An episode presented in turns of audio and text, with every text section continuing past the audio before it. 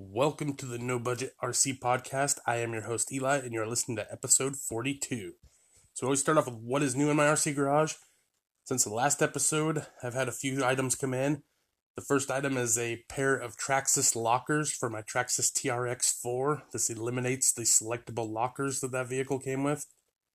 I also got two 2200 milliamp 3S lipos because I like running the small lipos with less weight in a crawler and uh, you know it's all part of trying to keep my weight down low in my crawler vehicles. And the third item is a Tekno replacement gearbox, and we will get into why I had to order that here in a minute. So in this episode, I just want to kind of talk about what I have been doing in the RC hobby in the last week or so. With the uh, weather clearing up and getting a little nicer, I've been getting out and doing some RCing. I've also been working on some RCs and uh, just kind of want to fill you guys in on what I have been doing. First of all, I talked about a couple episodes ago that I had a 66 Chevy body for my Traxxas TRX4. I actually painted that body finally. Um, it didn't turn out great. I think the issue was uh, that it was too cold when I painted it. So I took it inside to actually, you know, wash the body, wash any mold release that was still on the body off and uh, dried it all up, and then uh, taped it off in there because I did it, it kind of a two tone paint job. I did orange with a white top. So I taped off the top and did the orange paint, and obviously I had to bring it out here to the cold garage to do the painting. And I don't know if it's because going from the warm to the cold, or just the fact that my tape is getting old. But I got a lot of paint bleed. That's where the paint runs up underneath the uh, tape because the tape did not adhere well. So it doesn't look the best, but yeah, it's fine. I'm pretty hard on RC bodies anyways, so well, not like you'll be able to tell after a couple of runs. I also had some issues trying to get paint. Um, the way the bed is set up, I had a hard time. I think part of it was I didn't do enough coats. I should have done more light coats. I've actually had a couple areas around the bed where it didn't get great coverage because it was just really hard, a really hard angle to try and get paint in there. Um, other than that, I did get out last weekend and run the Tekno MT410. Got together with a group of guys and went out and ran at a local school. The reason we ran at a local school is because of access. Two of the people that we were running with were in wheelchairs. running there at the school, there's a nice path that runs back and obviously being a school, nice flat manicured grass. And I have three, I believe they're skateboard ramps that I picked up off of OfferUp. We took those out and laid those out there, so we had some jumps. We went out there, and uh, there was four of us that were running RCs. I only brought the Tekno MT410, but uh, we also had a uh, Arrma. Um, oh, what is that thing? Arrma I'm just drawing a blank. Arm- Armanero, there we go, out there, as well as a uh, Sin Reaper and a uh, Traxxas E-Revo and two Traxxas Stampedes. And so we were out there running in that area and uh, jumping over, jumping off the jumps. Um, had some breakages. Uh, the uh, Sin Reaper blew a quarter of the tire off he uh, went off the jumps, and they actually one of the guys caught it on video, so that was pretty cool. Watch, rewatching the video later, the guy went off the jump and kind of landed, and it kind of started to go over on its side, and he tried to turn into it and hit the throttle to bring it back, you know, correct and bring it back down, and uh, the tire that was up in the air just spun so hard that it just blew a quarter of the rubber off of it.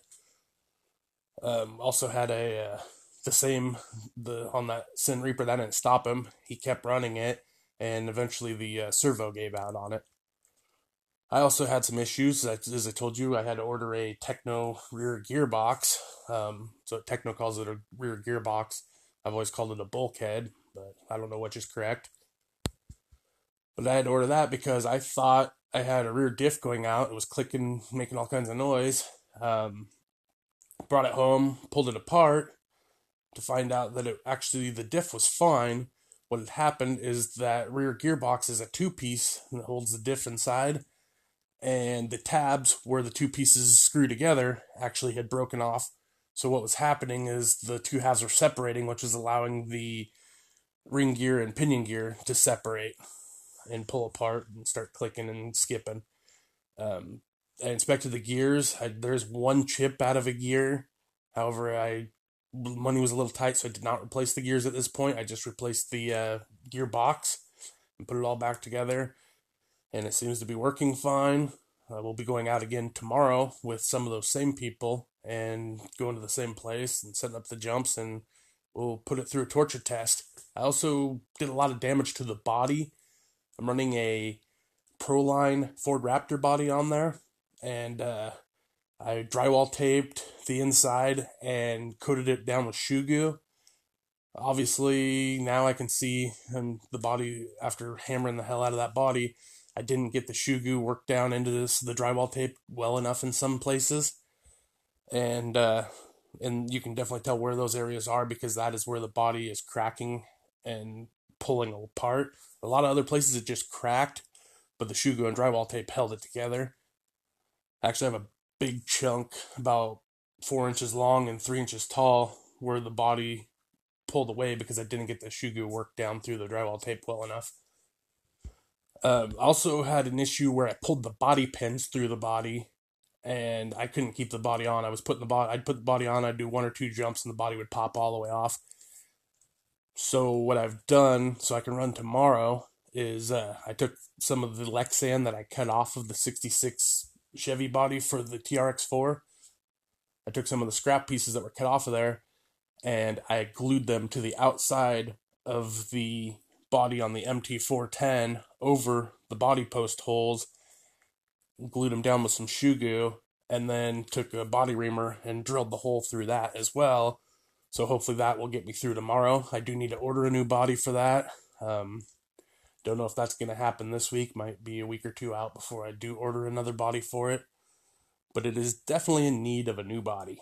It definitely has put in its time and taken its abuse. So that's really all I had for this episode, guys. I just want to kind of fill you guys in. I'm, I'm, excited to be RCing again. The last time that I ran RCs before last weekend was in November. So it's been a, what, three or four months? Four months since I ran RC. So it felt good to get out, and obviously I had a good time because I'm going out again tomorrow. So that'll be two weekends in a row of running RC.